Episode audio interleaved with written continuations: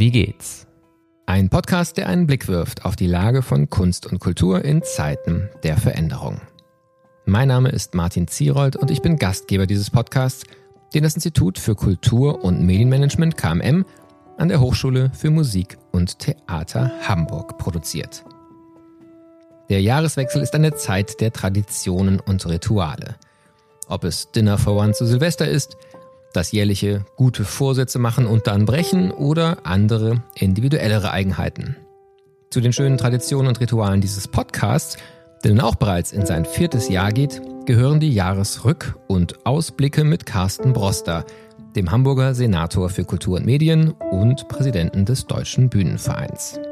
Genau genommen sind es Halbjahresreflexionen, denn stets auch im Sommer und dann wieder zum Jahreswechsel treffen wir uns zum Gespräch.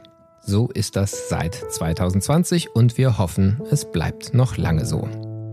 In diesem Sommer sprachen wir in unserem letzten Gespräch mit ihm unter anderem über die Frage, ob Krisenzeiten immer noch Gründungszeiten sind und wie gut alternative Führungsmodelle für Kulturorganisationen in Krisenzeiten taugen. Heute wollen wir uns unter anderem mit dem Schlagwort des Publikumsschwundes befassen, auf einige Ereignisse des vergangenen Jahres zurückblicken und auf 2023 vorausschauen. Wer Carsten Borster nicht kennen sollte, seine biografischen Angaben gibt es wie immer in den Show Notes und auf unserer Website www.wiegehts-kultur.de. Dort finden sich auch die Links zu unseren bisherigen Gesprächen aus dem Wie geht's Archiv. Stöbern lohnt sich immer. Doch nun geht es los mit unserem heutigen Gespräch. Ich freue mich sehr, wieder einmal und zu unserem traditionellen Jahreswechselgespräch kann man sagen, mit Carsten Broster verbunden zu sein. Lieber Herr Broster, sehr schön, dass Sie wieder hier auf diesen Zoom-Kanal gefunden haben. Und wir wollen ein bisschen zurückblicken und ausblicken auf das vergangene Jahr und das kommende Jahr. Aber zum Start stelle ich die Frage, die immer die gleiche ist, aber die Antworten sind natürlich doch immer wieder anders. Wie geht's? Ach, wie geht's? Das ist, man hofft ja bei jedem Gespräch, also erstmal geht es mir gerade im Moment gut. Das will ich vorneweg sagen, weil ich mich auf unser Gespräch tatsächlich freue. Sagen lieber Martin Zierold, das macht schon immer wieder großen Spaß und diese Möglichkeit, sich zu geben, zu reflektieren, was so passiert ist in dieser Atemlosigkeit, ist wirklich dann doch was ganz Besonderes. Und wie geht's konkret? Deswegen mein tiefes Seufzen gerade eben. Ich glaube, in fast jedem Gespräch, das wir bisher geführt haben, habe ich gehofft, dass beim nächsten Mal besser wird, um dann wiederkommend festzustellen, noch war es nicht so. Und ähm, tatsächlich ist das jetzt auch wieder so die Situation ist eine andere, als sie es noch vor einem halben Jahr oder einem Jahr gewesen ist. Das merkt man schon ganz deutlich. Äh, das Bild wird aber kulturpolitisch gesehen immer immer heterogener. Man würde im Norden sagen, kabbeliges Wasser, weil man sozusagen, man hört die wunderbaren Geschichten, bei uns läuft wieder alles super, an anderer Stelle hört man die verzweifelten Geschichten, bei uns kommt das Publikum noch nicht wieder. Man hört diejenigen, die sagen, wir sind gut ausfinanziert und sehen eigentlich dem nächsten Jahr völlig gelassen entgegen. Man gibt, hört diejenigen, die sagen, wir wissen gar nicht, wie wir es machen sollen. Der Wirtschaftsprüfer hat uns gesagt, wir brauchen eine Auslastung von 106 Prozent, sonst kommen wir nicht durchs nächste Jahr. Wie soll das gehen? Also es geht so extrem auseinander in einer Zeit, in der eigentlich die Kultureinrichtungen sagen, für sich als Institution ein bisschen Festigkeit bräuchten, damit sie einer ja auch ansonsten sich in Aufregung befindlichen Gesellschaft vielleicht ein paar sagen Ankerpunkte geben könnten. Das ist aber gerade gar nicht so, sondern die suchen auch Ankerpunkte und auf das konkrete Wohlbefinden eines Kulturpolitikers und Kultursenators bedeutet, zurückgerechnet bedeutet das natürlich, dass wir immer noch in diesem Krisenmodus ganz massiv drin sind. Und zwar nicht nur dem Krisenmodus weil Gesellschaft ohnehin in Krise ist und Krise bleiben wird, sondern weil darüber hinaus auch die konkret verantwortete Infrastruktur immer noch tagtäglich mit neuen Hiobsbotschaften umgehen muss. Und insofern ist man in diesem immer noch eher kurzfristig aussteuernden als mittel- bis langfristigen Gestalten. Und das ist dann nicht nur erfüllend, muss auch mal ganz ehrlich zu sagen, weil man sich natürlich schon irgendwann mal wünscht, wieder ins strategische Arbeiten zu kommen. Und das haben wir noch nicht. Insofern mixed feelings zum Jahreswechsel. Mhm. Finden sich wahrscheinlich auch aus anderen Rollen, wenn man im Kulturbereich unterwegs ist, viele wieder in, in der Diagnose. Ähm, jetzt werfe ich mal alle Fragen direkt beiseite, die ich, äh, die ich so zum Start noch vorbereitet habe. Vielleicht kommen wir darauf gleich, aber ich würde bei, bei der Diagnose erstmal direkt einhaken. Ähm, diese Sehnsucht aus dem das Moment steuern oder aus, aus dem Moment heraus steuern, ähm, Krisenmanagement zu machen und wieder ins Gestalten zu kommen, ich glaube, die ist einerseits unglaublich vertraut für viele und andererseits fragt man sich tatsächlich ja nach zwei Jahren, nach drei Jahren, ob das eigentlich eine Hoffnung ist, die auf absehbare Zeit, ich sag mal die nächsten zwei, drei, vier, fünf Jahre überhaupt sich einstellen wird oder ob wir nicht eher das Gestalten und das Krisenmanagement vielleicht auch wirklich im Unterschied zu vor Corona, ähm, wo es vielleicht so Wellen genau gab, ähm, ganz anders zusammendenken müssen und, ähm, und vielleicht auch so ein ganz bewusster Punkt, ab jetzt wird wieder gestaltet, ähm, trotz Krise, also natürlich mit Krise und in der Krise, ähm, ob das nicht so ein, so ein Switchen im Kopf auch ist, der eben, wo die Frage ist, braucht es das und wie kann das gelingen? Weil tatsächlich die Frage des Wartens auf den Moment, in dem man in Ruhe gestalten kann, da ist das, also meine Vermutung, dass wir noch eine ganze Weile lang warten müssten, oder? Meine Vermutung ist, der kommt nie wieder, dieser Moment. Also wenn ich wirklich sage, ich muss da, völlig egal, was da draußen los ist, lass mich mal so aus mir selbst heraus das machen, was ich gerne machen möchte. Also da würde ich niemanden der jetzt lebenden Akteurinnen und Akteure raten, auf diesen Moment zu warten. Man könnte zu lange warten müssen. Was ich meine ist, ähm, weil Sie einen sehr validen Punkt haben, äh, auf den komme ich gleich. Aber was ich meine ist, die Institution braucht eine Fortbestandsperspektive, um dann aus sich selbst heraus auch kurzfristig re reagieren zu können oder auch im kurzfristigen sozusagen agieren und Akzente setzen zu können. Die Schwierigkeit, die wir uns an einigen Stellen haben, ist nicht, dass die Einrichtungen nicht sagen würden oder auch die sozusagen freischaffenden Künstlerinnen und Künstler, wir wollen quasi uns im Jetzt und in der jetzigen Situation bewegen und auf die reagieren und auf die aufnehmen, weil da gibt es wahnsinnig viele Impulse und da kann man auch, glaube ich, wahnsinnig viel gerade machen, auch in der Auseinandersetzung mit der Lage, in der wir sind und mit den Krisen, in denen wir sind, weil diese Krisen ja gerade jetzt unsere Fähigkeit brauchen, uns die Welt anders vorzustellen, Alternativen zu spekulieren, zu spielen, wenn man so will. Das ist ja, glaube ich, nicht das, das Entscheidende. Das Problem ist nur, wir sind gerade akut an der Situation, wo zum 31.12. dieses Jahres ein Großteil der Hilfsprogramme schlicht ausläuft, weil der Gesetzgeber entschieden hat auf Bundesebene, dass die Corona-Pandemie dann beendet ist und ich quasi ab dem 1.1. des kommenden Jahres keine Mittel mehr zur Verfügung stellen kann, die was damit zu tun haben, dass Corona-Folgen noch betriebswirtschaftlich auf die, äh, sagen, auf die eigene Produktionsfähigkeit drücken. Und das ist nochmal so ein Zusatzproblem. Wenn man das ein Stück weit wegnehmen könnte, weil wir als Gesellschaft sagen, wir wollen kulturelle Angebote jetzt haben und deswegen stellen wir die Ressourcen dafür, dass das geht, zumindest in dem Maß zur Verfügung, dass an der Stelle Planung erlaubt. Wenn man das schaffen würde, dann wären die Einrichtungen in der Lage, auf die jetzige Situation, auf die internen Transformationsbedürfnisse und was dann noch alles kommt, zu reagieren. Solange man sich aber im eigenen Fortbestand schon in Frage gestellt fühlt, führe ich ja noch eine andere Diskussion, die viel mehr damit zu tun hat, wie sichere ich eigentlich mich selbst, bevor ich zu der Frage komme, und sagen, welche Impulse setze ich in Gesellschaft. Da kann man, wenn man zum dialektischen Denken begabt ist, natürlich auch sagen, auch das hat was miteinander zu tun, weil ich meinen eigenen Fortbestand ja gerade dadurch sichere, dass ich Impulse gebe und meine gesellschaftliche Relevanz unter Beweis stelle. Da merke ich aber schon, dass der eine oder andere nach zwei Jahren immer wieder grundsätzlich in Frage gestellt werden. Und die Corona-Beschlüsse waren ja durchaus auch Verletzungen des Selbstwertgefühls der Kultur dass da eine oder andere durchaus wundgescheuert sind momentan. Und jetzt mal so ein, so ein Signal hinsichtlich des Umstandes, wir wollen, dass ihr da seid. Punkt. Dass man das, glaube ich, ganz dringend braucht. Und das, das kann man noch lauter sprechen. Und das würde total helfen, wenn das nicht nur die Kulturpolitikerinnen und Kulturpolitiker, wir sprechen das natürlich sprechen würden, sondern dass auch aus der Gesellschaft insgesamt zurückkommt. Dafür gibt es durchaus Signale. Also, dass der Bund jetzt eine Milliarde an Energiehilfen für die Kultur zur Verfügung stellt, ist ja ein Wertschätzungssignal. Dass wir jetzt sagen, durchaus auch an vielen Stellen erleben, wie kulturelle Angebote wieder wahrgenommen werden, ist auch ein Signal. Also den eintrittsfreien Tag in die Museen am Ende Oktober hier am Tag der Reformation in Hamburg, da haben wir die Corona, die, die Vor-Corona-Zahlen von 2019 deutlich übertroffen. Und zwar um sozusagen einen fünfstelligen Betrag an Besucherinnen und Besuchern, die mehr da waren als, als 2019. Aber an vielen anderen Stellen erleben Leute eben auch, die ganz hoffnungsvoll starten, dass die Seele noch leer bleiben. Und da ist natürlich schon die Frage, was muss ich eigentlich tun, um das zu ändern? Und wie kriege ich das hin? Und wie erreiche ich die überhaupt? Wo sind die eigentlich? Und dann fängt so dieser Selbstzweifel an. Und den finde ich gerade ganz gefährlich. Und dann gibt es die Tendenz derjenigen, die dann strategisch finden, auch das liest man ja häufiger, dass sie dann Namensartikel schreiben oder Interviews geben müssen, in denen sie sich jetzt mal dadurch profilieren, dass sie ihre eigene Kunstform in den Mülleimer werfen und sagen, ich habe das doch immer schon gewusst, das Publikum ist noch nie gerne ins Theater gegangen. Eigentlich waren wir irgendwie immer sagen, produzieren wir seit Jahrzehnten am Publikum vorbei und so, wo man den, den Texten schon anliest, dass sie dem Selbstmarketing mehr dienen als dem sozusagen der Sorge um die Gattung.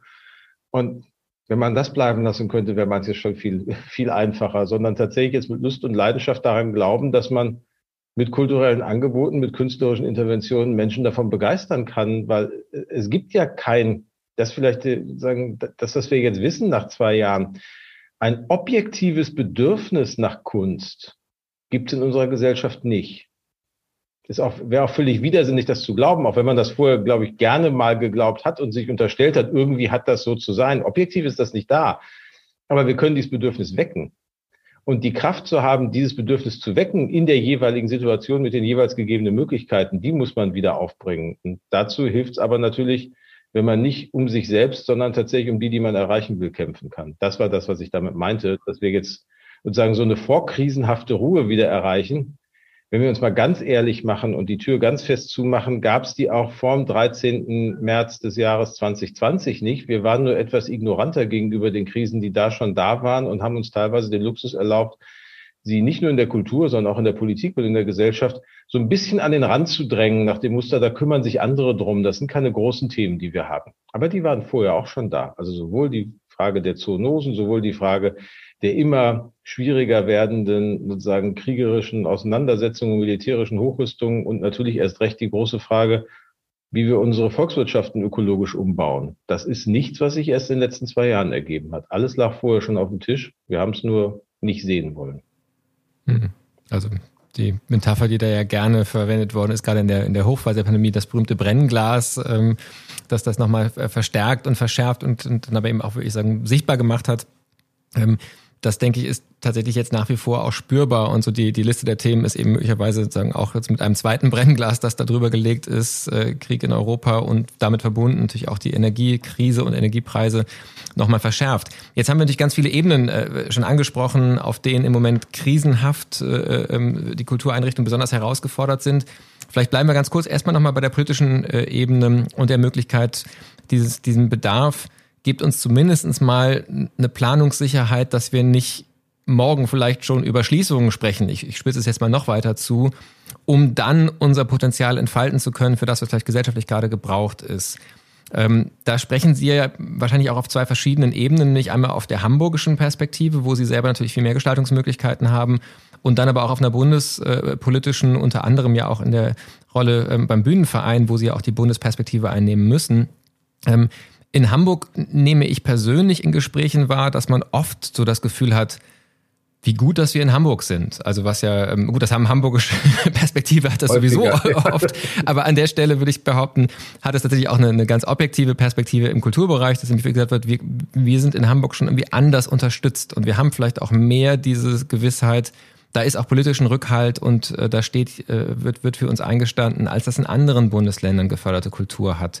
Ähm, Sehen Sie das auch so? Also ist das auch Ihre persönliche Position, zu sagen, so wir müssen hier in Hamburg eben das Beispiel geben, wie ich es mir auch vorstelle? Und vielleicht so was, wenn für die, die uns von außerhalb zuhören, was würden Sie sagen, was das Besondere an Hamburg in dieser Situation mit der Beziehung zwischen Kulturpolitik und den geförderten Einrichtungen? Na, also ich glaube schon, dass wir es in Hamburg halbwegs ordentlich geschafft haben, beieinander zu bleiben in den letzten zwei Jahren und aus diesem Beieinanderbleiben und dem Miteinander in Gespräch bleiben auch relativ frühzeitig gesehen haben, wo die Probleme sind und dann die Bereitschaft hatten, daraus auch Schlüsse zu ziehen und uns darum zu kümmern, dass wir die Probleme lösen und nicht nur, dass wir sie besonders schön beschreiben können. Das ist jetzt, also wenn das so wahrgenommen wird, wie Sie es gerade sagen, dann ist das ein schönes Lob an die Arbeit der Kulturbehörde in Hamburg, äh, das äh, eben auch zeigt, weil dass die Verästelung in die verschiedenen Szenen hinein da ist und man eben auch dieses Wissen und diese Nähe und diese Hilfe dann auch umsetzen kann. Aber es hat natürlich auch was damit zu tun, dass die Stadt insgesamt politisch entgegen so manchen Vorurteils, das über sie ja auch gerne seit Jahrzehnten gesprochen wird, eigentlich durchaus auch politisch gesamthaft sehr kulturfreundlich agiert hat in den vergangenen Jahren, äh, weil da schon eine Bereitschaft dafür da war, auch zu sagen, das ist eine Situation in diesen Branchen, in diesen Bereichen des kulturellen Lebens, die muss ich anders betrachten, als ich andere Bereiche betrachte. Und dafür brauche ich auch eigenständige Lösungen. Und ähm, das ist in den letzten Jahren gelungen. Wir diskutieren auch jetzt gerade wieder, ob wir nicht diese Wirtschaftlichkeits, äh, wirtschaftlichkeitsbezogenen Hilfen, die es jetzt zwei Jahre lang mit Bundesmitteln gab, die wir in Hamburg äh, letztlich administriert haben bundesweit, ob wir die nicht für uns und sagen nochmal fortsetzen, ein Stück weit jetzt aus Landesmitteln, weil wir einfach sehen, die, die Einrichtungen brauchen noch eine gewisse Zeit, um wieder zu einer Normalisierung ihres Betriebs zu kommen. Und wenn man sie zu früh da rauslässt und zu früh alleine lässt, dann wird es halt auch schwierig. Und dann gehen uns unter Umständen auch Leute verloren und Einrichtungen oder Produzierende verloren, die uns nicht verloren gehen müssten, einfach weil sie zu früh wieder sagen, da stehen. Das ist so ein bisschen so wie jemand, der in der Rekonvaleszenz ist und ich nehme ihm zu früh die Krücken weg. Dann kann auch der Ermüdungsbruch ganz schnell nochmal kommen statt zu sagen, es braucht einfach noch eine Zeit. Wir müssen danach wieder zu einer anderen Förderregularien kommen, weil das nicht dauerhaft so geht, wie es während der Pandemie geht. Aber man muss schon gucken, wann ist es sinnvoll, auf welche Art von Unterstützung wieder verzichten zu können. Darüber dann konkret reden zu können und auch in der Politik beim Finanzsenator und anderen Partner zu haben, mit denen man das machen kann, ist schon sehr wertvoll. Das sieht man momentan, ist im Bund deutlich schwieriger, weil es da auch Koalitionspartner gibt in der Ampel, die sehr klar darauf aus sind, bestimmte Hilfen nicht mehr leisten zu wollen. Hat auch sicherlich was mit dem dahinterstehenden Staatsverständnis zu tun, weil man irgendwie findet, das soll jetzt alles mal der Markt schneller wieder regeln als anderswo. Das ist ja zumindest für eine der drei Parteien, die die Bundesregierung trägt, immer noch ein Mantra, dass man relativ laut spricht. Dass in der Kultur nicht zwingend das einzig Richtige ist, wenn man versucht, eine Situation richtig zu analysieren. Insofern habe ich da ein bisschen mehr Möglichkeiten in der hiesigen Koalitions, äh, sagen, Arithmetik mit der These, die Kultur braucht unsere Unterstützung, besser durchzukommen und auch in eine staatliche Verantwortung zu gehen. Und dann hat der Stadtstaat mehr Handlungsmöglichkeiten als die meisten Kommunen. Das darf man jetzt auch nicht übersehen, wenn man sich mit Kommunen vergleicht, die nicht in gleicher Art und Weise in der Lage sind, haushalterisch eigenständige Entscheidungen zu treffen. Das können wir dann schon. Insofern ist das jetzt nicht irgendwie eine Großartigkeit oder sonst was, sondern das ist der Wille, die Instrumente und die Möglichkeiten, die man hat, einzusetzen. Den Willen sehe ich an vielen Stellen. Teilweise sind die Instrumente limitierter. Das muss man dann fairerweise auch dazu sagen. Und ohne die Instrumente und die Möglichkeiten nützt mir auch der schönste Wille nichts.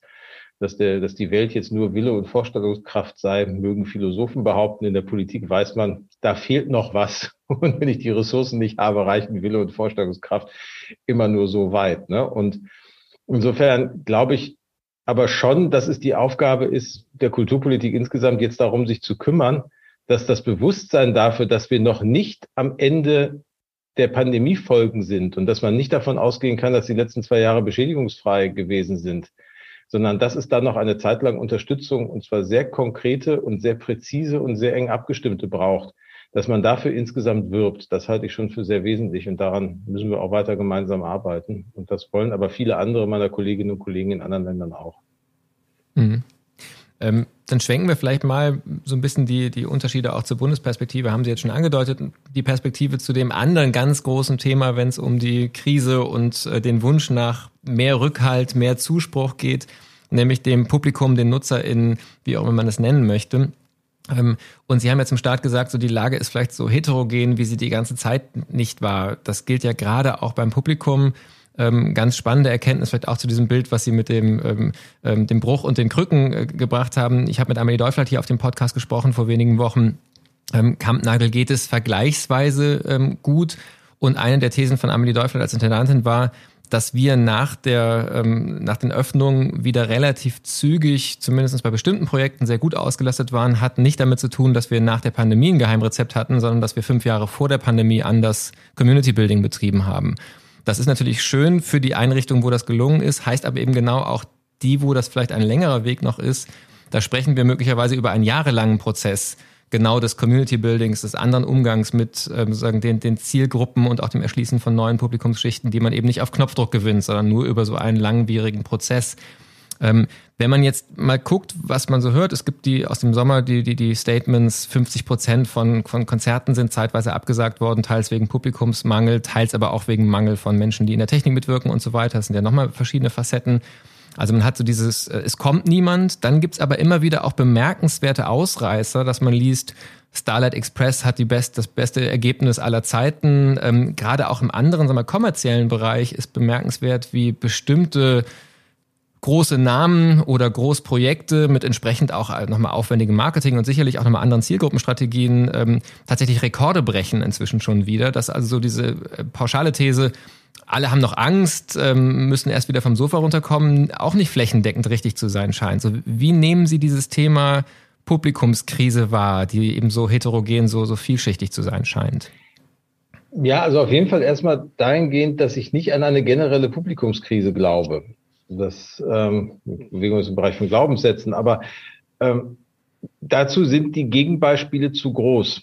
Und natürlich, wenn ich mir angucke, sagen, das, das sicherlich maximale Beispiel in diesem Sommer war, Bruce Springsteen wirft, ich weiß nicht wie viele hunderttausend Tickets zu absurden Preisen auf den Markt in Europa und der Markt atmet einmal tief ein und zwei Tage später ist alles ausverkauft. So, also das Bedürfnis, sowas zu machen, ist offensichtlich da. Oder in kleiner Münze diese über 70.000 Besucherinnen und Besucher, die wir bei C4Free in, beim eintrittsfreien Tag der Museen hatten, wo man eben auch sieht, die Leute haben nicht Angst, sondern das war voll und die sind da hingegangen, weil es interessant war. Und wer jetzt auf die Weihnachtsmärkte geht, sieht auch, dass das dass jetzt nicht zwingend die Leute angstgetrieben sozusagen vom, vom Gegenüber zurückschrecken. Die gibt es sicherlich auch, aber die alleine machen, glaube ich, nicht den statistischen Effekt aus, den wir da gerade erleben ich glaube, man muss sich genau auseinandersetzen und da hat Amelie Deufelhardt, indem wir Sie gerade zitiert haben, eine richtigen, richtige Beobachtung gemacht, wenn sie von Community Building spricht. Also die Frage ist ja, gehe ich davon aus, mein Publikum ist da? Also Stichwort, es gibt das objektive Bedürfnis, von dem ich eben sprach, und ich muss quasi nur was anbieten und dann ist, dann wird das objektive Bedürfnis ja befriedigt.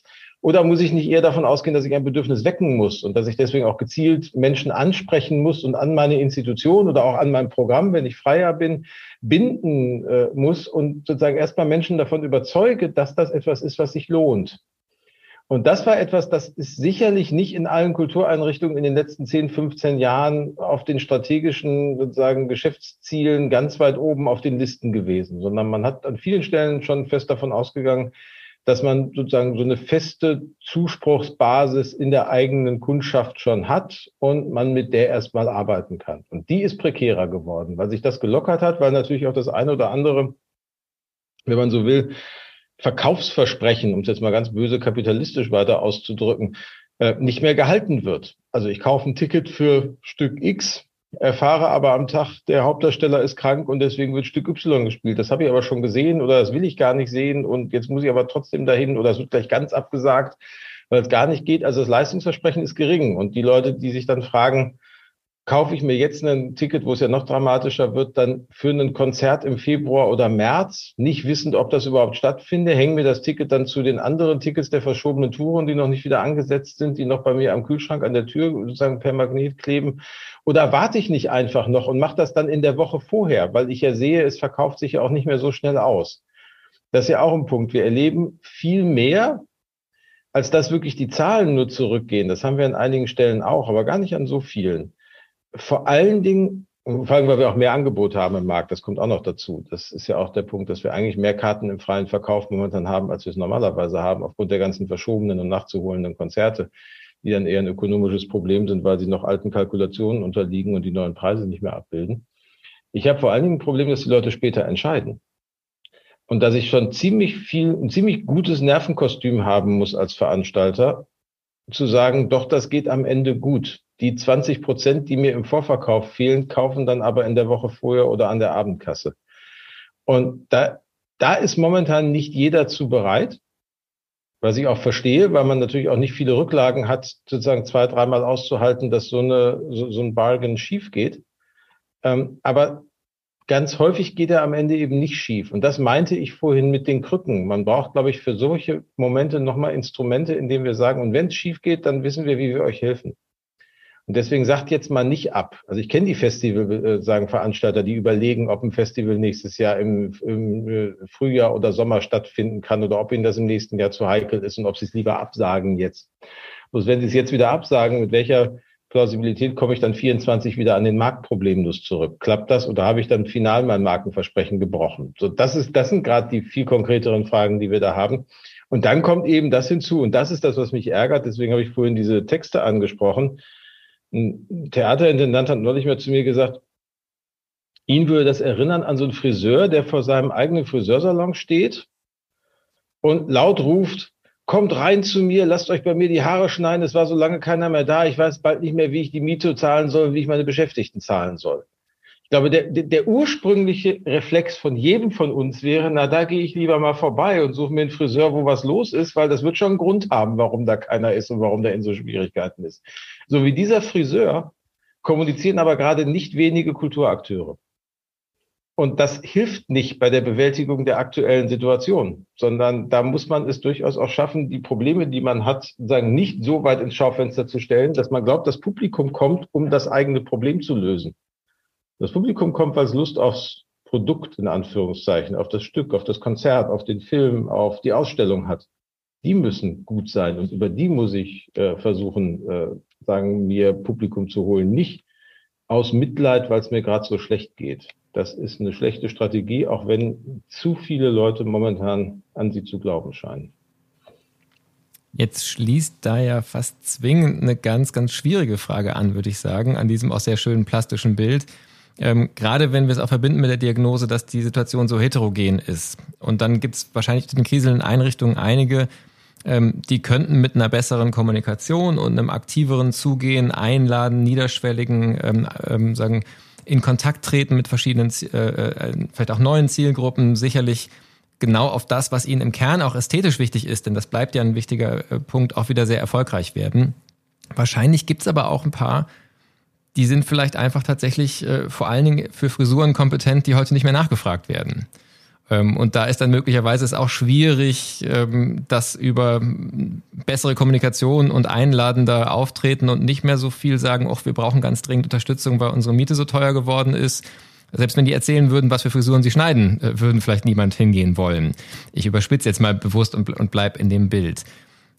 Die Frage ist ja, ähm, kann es gelingen, sagen auch denen eine und wenn ja, wie lange Garantie zu geben? Oder ähm, sehen Sie schon, auch wenn wir jetzt mal ein bisschen auch nach vorne schauen, 2023 und darüber hinaus, dass wir anders grundsätzlicher nochmal neu über, wer wird künftig gefördert und wer nicht. Vielleicht ja auch durchaus, wer hat es verdient, gefördert zu werden, von denen, die einfach wegen historischer Pfadabhängigkeit, wie das so schön heißt, weniger bekommen.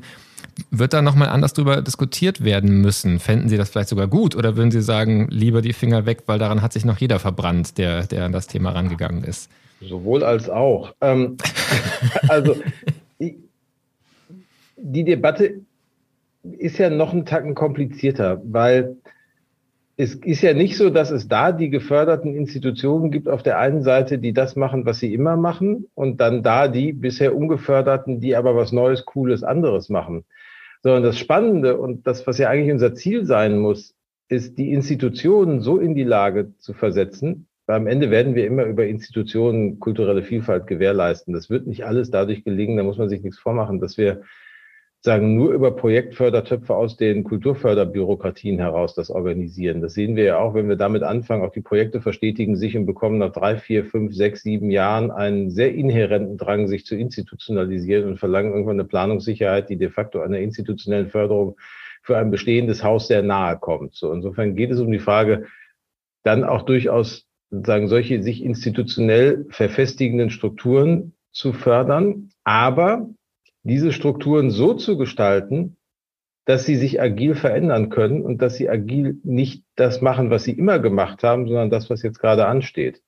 Und das ist, glaube ich, die, die Kernaufgabe an der Stelle. Also mich interessiert viel mehr als diese Frage, die wir häufig diskutieren, Stadttheater versus freie Szene und wie viel Geld geht eigentlich wohin? Wie mache ich die sagen bisher noch existierenden sagen Grenzen und Wände zwischen diesen Bereichen durchlässiger? Und sorge dafür, dass die Ressourcen und die Strukturen, die so ein Stadttheater für eine sagen, Stadt aufrechterhält und gewährleistet und zur Verfügung stellt, wie mache ich die nutzbar für diejenigen, die über diese Institutionen, diese Architektur, dieses, die, die, diese haptischen Ressourcen nicht verfügen, sie aber gut gebrauchen könnten? Ich glaube, da ginge viel mehr, über das wir miteinander reden müssen. Das ist eher eine Frage der internen Veränderungsdynamik der Institutionen. Und da müssen wir sicherlich ran, weil dass man da jemandem jetzt auch nur ansatzweise die Garantie geben könnte, du arbeitest in fünf Jahren in deinem Haus noch so, wie du vor fünf Jahren gearbeitet hast. Die kann keiner ernsthaft geben oder wer meint, sie geben zu können, hat damit eigentlich beschlossen, dass er solche Häuser in die Irrelevanz sich entwickeln lässt, weil er ihnen zugesteht, sich aus den Notwendigkeiten gesellschaftlicher Veränderungsprozesse herauszuziehen. Das wird aber nicht funktionieren, weil sagen unsere Kultureinrichtungen davon bin ich fest überzeugt, müssen einen inneren Bezug zu dem haben, was gesellschaftlich um sie herum passiert. Nicht eins zu eins, der kann auch gebrochen sein, der kann auch bewusst diametral entgegengesetzt sein, aber ein sich beziehen auf die Gesellschaft, deren Teil man ist, halte ich für essentiell. Und deswegen ist das für mich momentan die spannende Frage. Wie sorge ich für die, die Sicherheit, dass es weitergeht im kulturellen Produzieren? Dadurch gerade, dass ich die Institutionen in die Lage, zu, in die Lage versetze, sich zu verändern. Und das ist so ein bisschen der Punkt, der uns gelingen muss. Also die Förderung, die Förderzusagen, die wir dort geben, als ein Beitrag nicht zum statischen Versäulen und zum Verkrusten, sondern zum tatsächlich dynamischen, äh, die Verhältnisse zum Tanzen bringen, zu begreifen. Das aber nicht dadurch zu machen, weil daran glaube ich nicht, was ja gerne so politischer Reflex ist, ich nehme dir jetzt mal Geld weg, dann wirst du dich halt verändern. Das funktioniert erfahrungsgemäß ja auch nicht.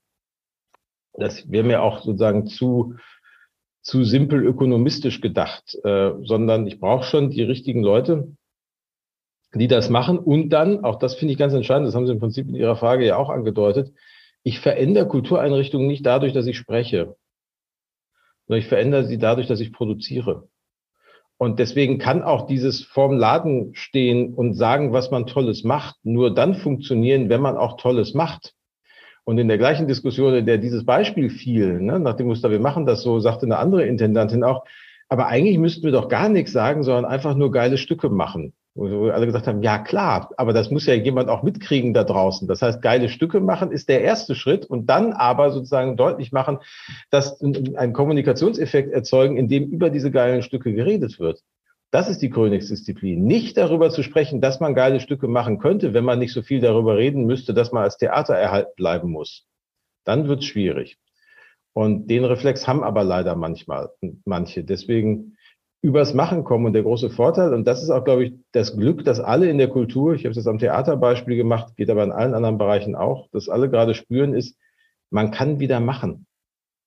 Und dem dann auch zu vertrauen, das halte ich für die Grundbedingung dafür, dass alles andere funktioniert. Wer dem nicht vertraut, wer im Prinzip, wie Herr Hartmann in der, im Spiegel dann erklärt, dass man der eigenen Kunstform nicht mehr vertrauen muss, dem wünsche ich eine gute Reise. Also da würde ich schon mal überlegen, was ich denn stattdessen dann mache. Ne? Also das kann es ja nicht sein. Aber wenn ich meiner Kunstform vertraue, ist das eine notwendige, aber noch keine hinreichende Bedingung dafür, dass ich am, Publik äh, am Publikumsmarkt erfolgreich sein werde.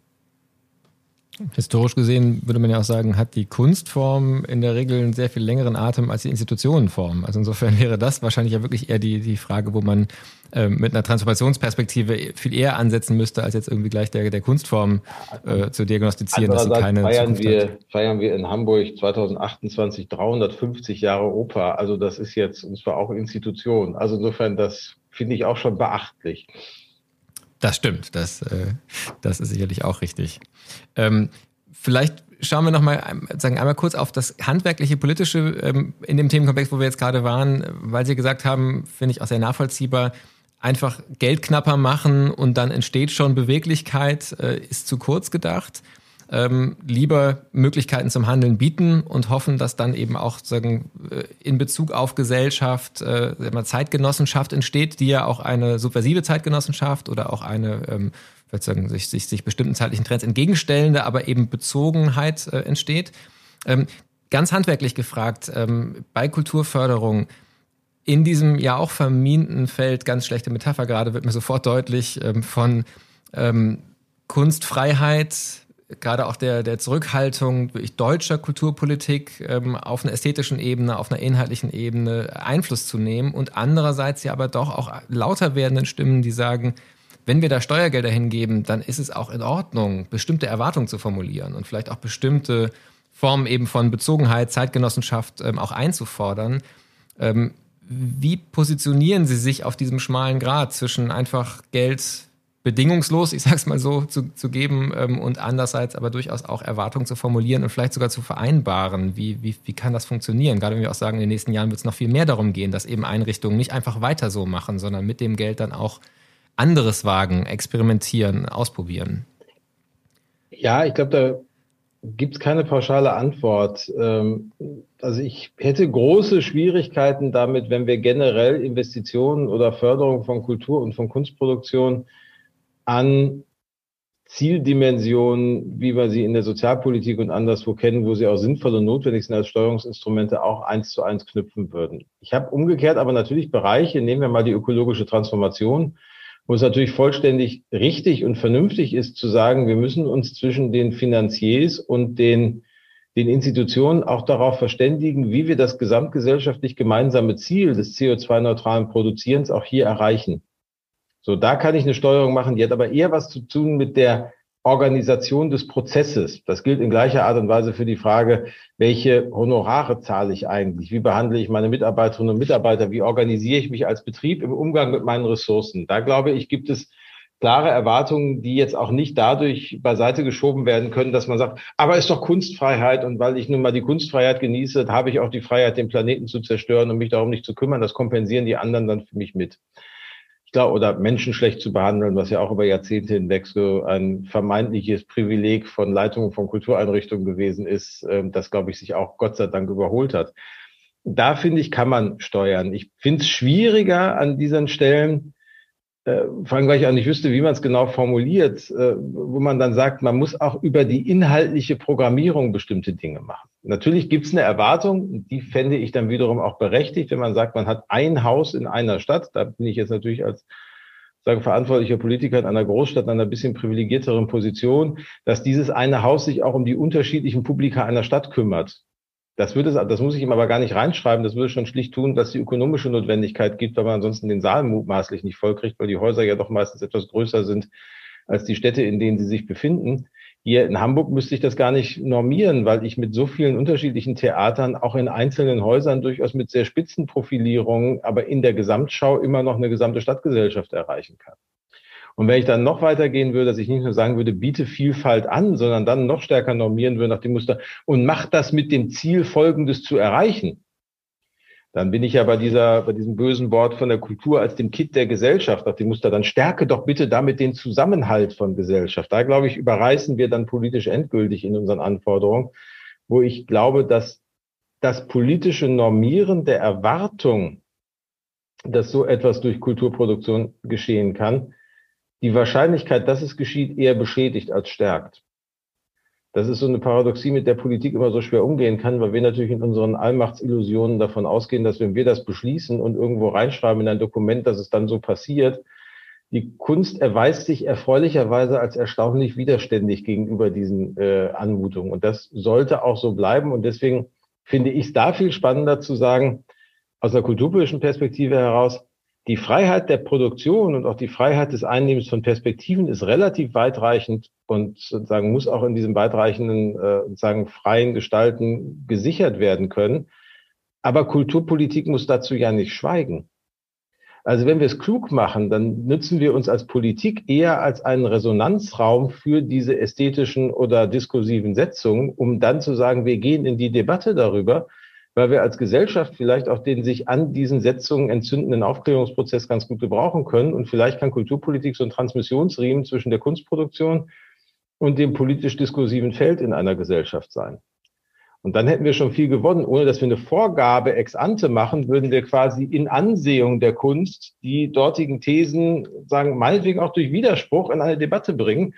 Und auch da haben wir natürlich, wenn wir auf dieses Jahr zurückblicken, nicht an jeder Stelle jetzt besondere diskursive Eleganz als Gesellschaft zum, sozusagen zum Ausdruck gebracht. Auch das ginge besser und das kann man in anderen Ländern, also wenn man so früher zurückdenkt, an sozusagen Jacques Lang in Frankreich oder so, der, der paradigmatisch dafür stand oder auch sagen die ersten Kulturstaatsminister in Deutschland wie Michel Naumann und andere haben natürlich eher so eine Form von Kulturpolitik gesehen, also auch als Diskursakteure zwischen Kunst und Politik wirksam zu sein. Das fände ich viel spannender als ein Parlament oder ein Stadtrat, dass jetzt irgendeine Intendanz oder ein Museum sagt, übrigens, wenn ihr jetzt programmiert, müsst ihr im folgenden Jahr aber diese acht Parameter berücksichtigen, erst dann gibt's Geld. Das geht schief. Vor allen Dingen, weil die Kunstinstitutionen immer subversiv genug sein werden, sich zu überlegen, wie sie diese Parameter bedienen, um dann eventuell das komplette Gegenteil zu machen, was ich gut finde. Ähm, aber dann kann man es auch gleich ganz lassen und sich eher sagen, in Fairness und in Anerkenntnis der Freiheit miteinander auseinandersetzen. Mhm. Also kein Machbarkeitswahn auf Seiten der Politik an der Stelle.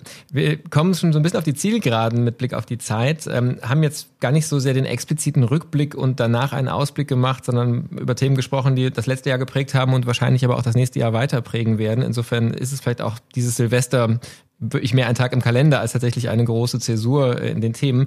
Ich würde aber ganz gerne noch auf drei Punkte zu sprechen kommen, die dieses Jahr eher die zweite Hälfte, wir haben im Sommer ja schon mal gesprochen, auch ähm, äh, thematisch eine Rolle gespielt haben. Gar nicht jetzt repräsentativ für einen Querschnitt des Jahres, ein bisschen eklektisch von mir rausgesucht. Drei Punkte, die ich bemerkenswert fand, ähm, die vielleicht auch mehr Aufmerksamkeit verdient haben oder eine, eine, ich neugierig auf ihre Perspektive sind. Und dann lade ich Sie danach noch ein, vielleicht selber noch einen kurzen Ausblick zu geben, welche drei Dinge Sie sich für das nächste Jahr erhoffen, ähm, zu denen ich Sie dann ähm, in, in, einem halben Jahr befragen werde. Ähm, das erste, was ich aus den letzten Wochen eigentlich rausgepickt habe, ist ähm, die Restitution der Benin-Bronzen, die in Hamburg stattgefunden hat. Ein Thema, das vielleicht in anderen Zeiten noch viel mehr Aufmerksamkeit bekommen hätte, dem ja eigentlich auch ein jahrelanger Diskussionsprozess vorausgegangen ist ähm, Sie waren da ja auch maßgeblich bei beteiligt. Wenn Sie einfach nur ganz kurz sagen, so welche Bedeutung hatte das für Sie so mit Blick auf die Themen, die äh, kulturpolitisch äh, und für die Beziehung Kultur international ähm, sagen, äh, also wie, wie, wie, wie bewerten Sie, dass es jetzt dazu gekommen ist? So was ist Ihr Statement dazu?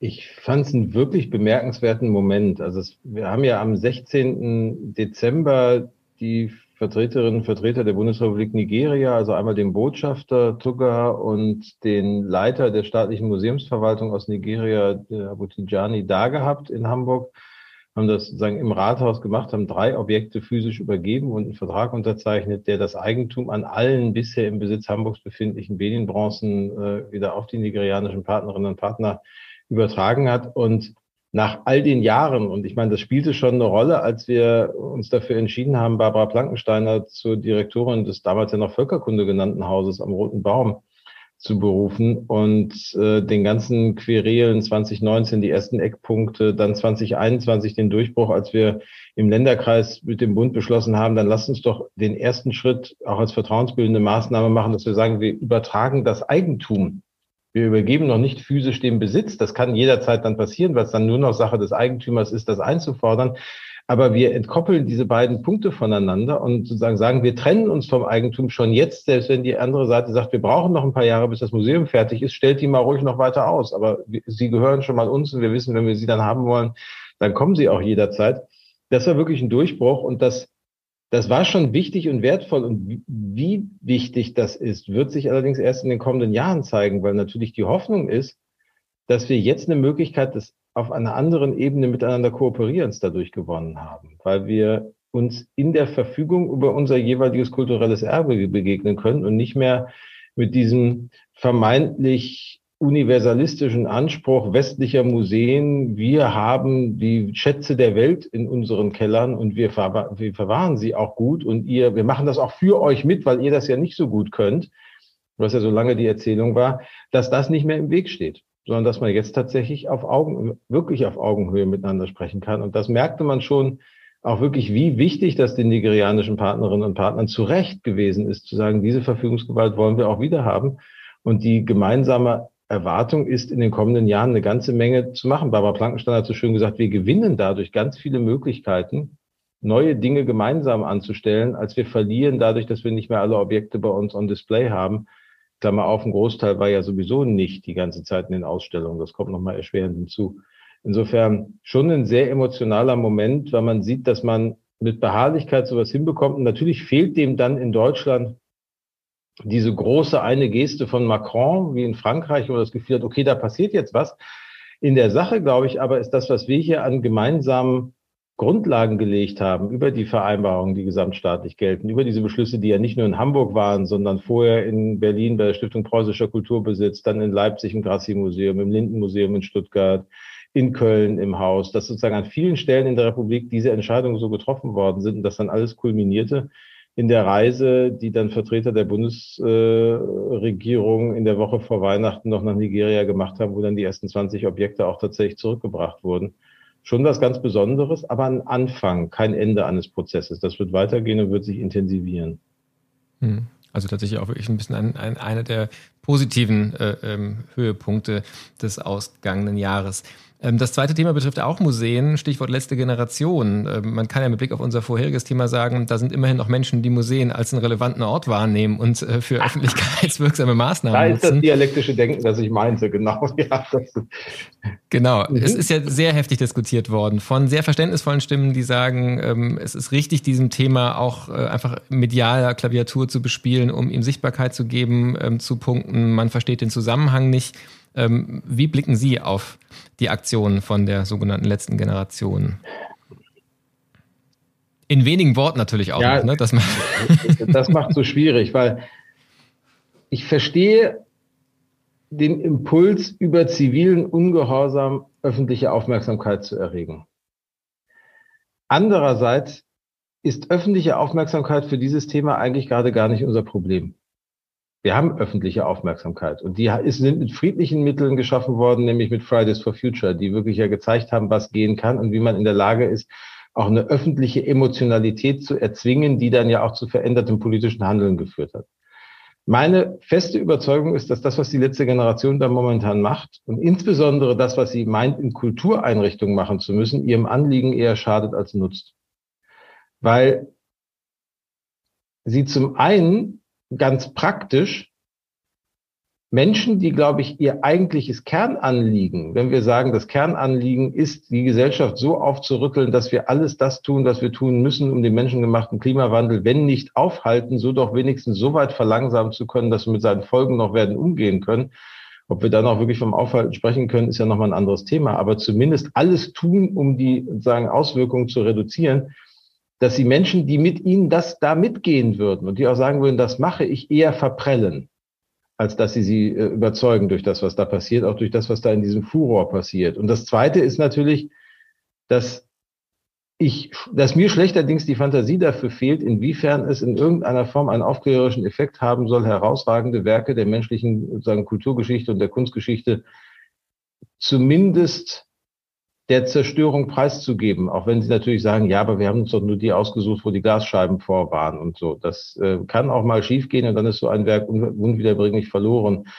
Und was wir in diesem Kampf da, davon haben, dass wir Werke, die uns etwas über unsere eigene Geschichte erzählen, auch teilweise über unser eigenes Naturverständnis vor ein, zwei, dreihundert Jahren erzählen, wenn wir die jetzt zerstören, gewinnen wir nichts für unsere Fähigkeit, den menschengemachten Klimawandel aufzuhalten. Insofern halte ich die konkreten Aktionen für töricht, das Anliegen ernsthaft vorgetragen, allerdings für unterstützenswert. Man muss halt nur Wege finden, wie man aus der öffentlichen Aufmerksamkeit, von der ich glaube, dass sie da ist, auch hier jetzt ins operative Tun kommt und darauf die Ressourcen zu konzentrieren, das auch mit den Kultureinrichtungen zu machen, die sich ja alle mit der Frage gerade auseinandersetzen, wie werden wir nachhaltig, wie produzieren wir anders, wie leisten wir unseren Beitrag zur Aufklärung.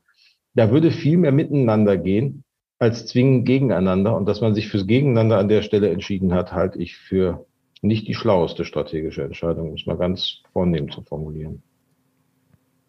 Vielen Dank.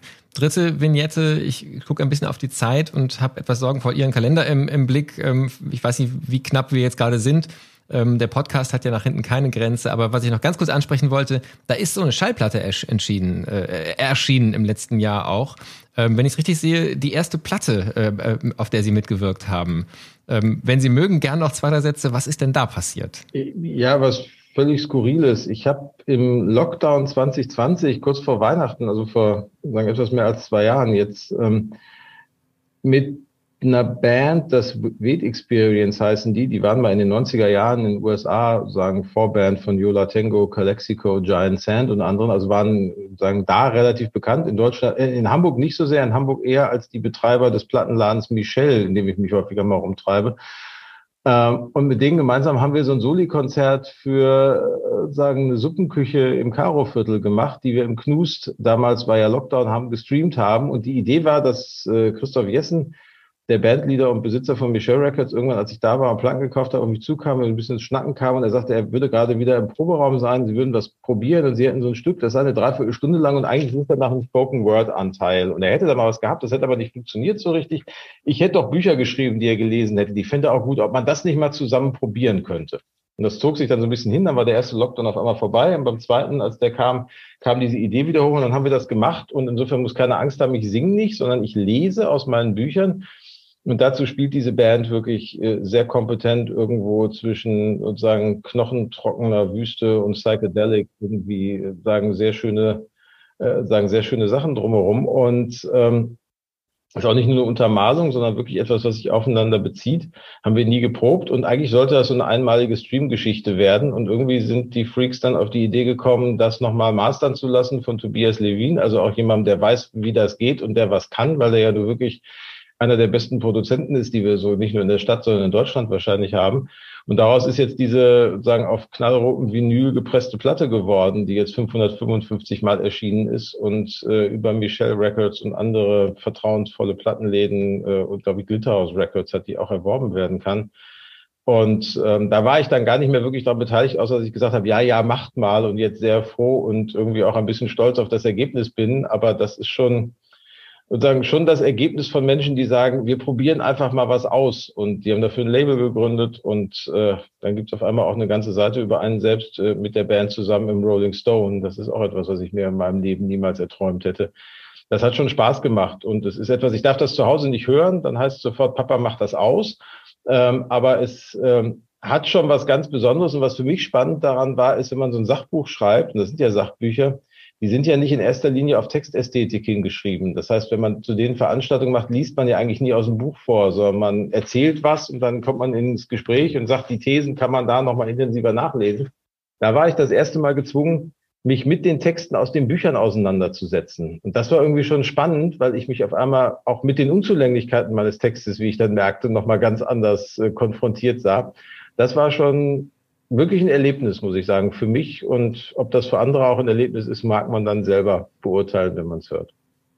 Ja, wir werden auf jeden Fall einen Link auch nochmal in die Show Notes äh, machen. Und ganz ausdrücklich, ich habe das rausgesucht, nicht Sie. Also das war jetzt also, mein, mein persönlicher Punkt, keine, keine Eigenwerbung. Ähm, ich würde Ihnen einfach zum Schluss nochmal den Ball zuspielen wollen mit zwei äh, Angeboten und Sie können selber gucken, ja. wie viel Zeit eigentlich noch ist. Ähm, das erste ist, ähm, wenn Sie mögen, ähm, vielleicht noch ein, zwei Perspektiven aufs neue Jahr, vielleicht Wünsche, Hoffnungen, worüber wir womöglich in einem halben Jahr sprechen. Sie haben ja gesagt, eigentlich die Hoffnung ist immer in einem halben Jahr wird es vielleicht besser sein. So was, äh, was wären äh, Hoffnungen? Und das zweite Thema, ähm, das ist etwas Neues, was wir hier im Podcast angefangen haben zu machen. Ich würde Sie ganz herzlich einladen, mir einen Gast zu empfehlen. Ähm, denn ich möchte im neuen Jahr Gespräche führen mit Gästen, die mir von meinen Gästen empfohlen worden sind. Wenn Sie da jemanden nominieren möchten, wäre ich Ihnen auch sehr dankbar. Und dann können Sie quasi beides verbinden zu einem Schlusswort. Gut, also zum einen mit Blick aufs neue Jahr, ich wünsche mir, das ist im Gespräch jetzt auch schon ein paar Mal durchgekommen, ich wünsche mir tatsächlich ein Vertrauen in die Kraft der Kunstform seitens der Kulturverantwortlichen und der Künstlerinnen und Künstler. Also wirklich ein, ein beherztes Setzen darauf, dass das schon was ganz Besonderes ist, was man da machen kann, wenn man produzieren kann für ein Publikum und dass man auch daran glaubt, dass ein Theaterstück, einen, einen Song, ein Konzert, ein Bild, den Film, die Welt jetzt nicht zwingend verbessern können muss, aber Menschen Perspektiven öffnen kann. Und sei es nur die Perspektive, mal zwei Stunden abzuschalten. Ehrlicherweise auch das Vertrauen daran, die kleine Flucht aus der Welt zu ermöglichen. Und das auch völlig okay zu finden, finde ich auch schon eine sehr schöne Erkenntnis des neuen Jahres, dass man gerade in so Zeiten wie diesen auch dieses Ventil öffnet und jetzt nicht zwingend sagt, es muss jetzt aber alles nochmal diskursiv die Auseinandersetzung mit der Schlechtigkeit der Welt sein, sondern auch sagen, nee, du kannst hier auch einfach mal träumen. Das fände ich schon etwas, äh, was, glaube ich, nicht nur uns als Gesellschaft, sondern auch der Entspanntheit der Kunst gegenüber sich selber ganz gut tun könnte. Das wäre einer der Wünsche. Der zweite der Wünsche, die ich habe, ist schon der, dass es uns ein bisschen besser gelingt, in den Debatten über die Kunst, über die wir jetzt wenig gesprochen haben, wo wir in diesem Jahr ja aber auch viel erlebt haben aller Orten, was geht, was geht nicht, was darf ich, was darf ich nicht, äh, sagen, wo werden Grenzen überschritten, wo werden sie nicht überschritten, wir etwas mehr Konsens darüber bekommen, wo tatsächlich die absoluten Grenzen sind, die nicht überschreitbar sind. Und Antisemitismus, um das einmal zu sagen, im Blick auf die Dokumente, ist sicherlich eine Grenze, die nicht überschritten werden darf. Ähm, auf der anderen Seite aber sozusagen ziehen wir ganz viele Grenzen an Stellen, wo ich finde, wo wir es als Gesellschaft auch aushalten müssen, unterschiedlicher Meinung zu sein, wo wir es auch aushalten müssen, nicht eindeutig sagen zu können, was ist wahr und was ist richtig, sondern wo wir in der Verantwortung stehen, genau das miteinander zu verhandeln.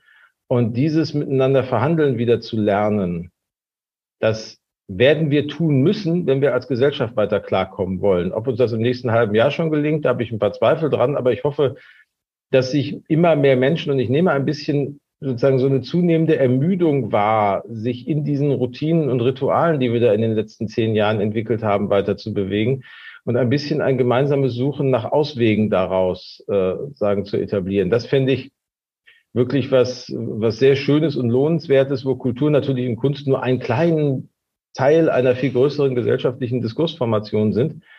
Aber davon auszugehen, dass nicht zum Beginn des Gesprächs schon klar ist, was stimmt, sondern dass man am Ende des Gesprächs der Frage ein bisschen näher gekommen ist, ähm, das wäre schon viel gewonnen.